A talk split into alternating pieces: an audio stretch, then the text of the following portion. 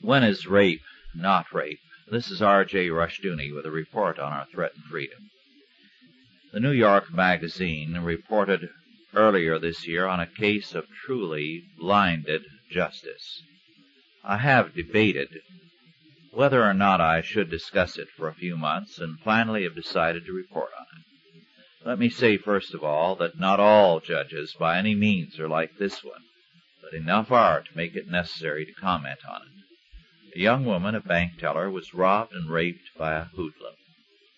She was held at knife point, her face covered by the rapist's jacket, and raped. It is reported that the New York judge asked the young woman, 24 years old, a single question. Had she seen the rapist penetrate her? Since her face was covered, she said no. The criminal was acquitted of rape and first degree robbery but convicted only of non-violent robbery and sexual abuse, both of which carry much lighter penalties.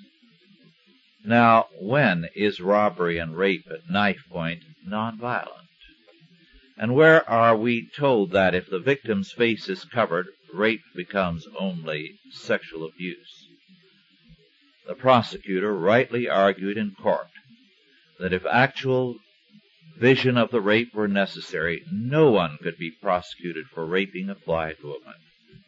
The judge did not apply this argument. The district attorney's office felt that future rape prosecutions were all threatened, stating, I've never heard of a woman watching penetration in a rape case. A source close to the judge said that the sexual abuse might have been with a dildo or hands. How often does that happen? And what is the difference? By positing hypothetical alternatives, almost any crime can be explained away.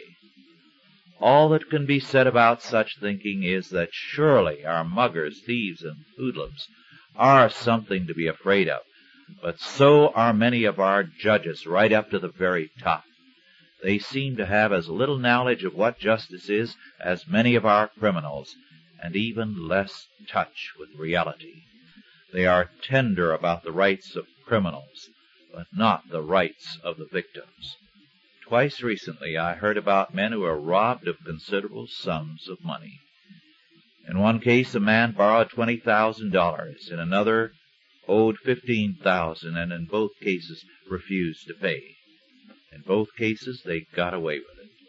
When the two aggrieved parties looked into the legal costs plus the court situation, they realized two things. First, it would cost them too much money and time to go to court. Second, even if they won, there was no assurance that they would be able to collect. In another case, a man went to court over twenty-five thousand ten years ago, won a judgment, and still has not been able to collect. Justice and the law are parting company, and when they do, freedom is in trouble. This has been R.J. Rushdoony with a report on our threatened freedom.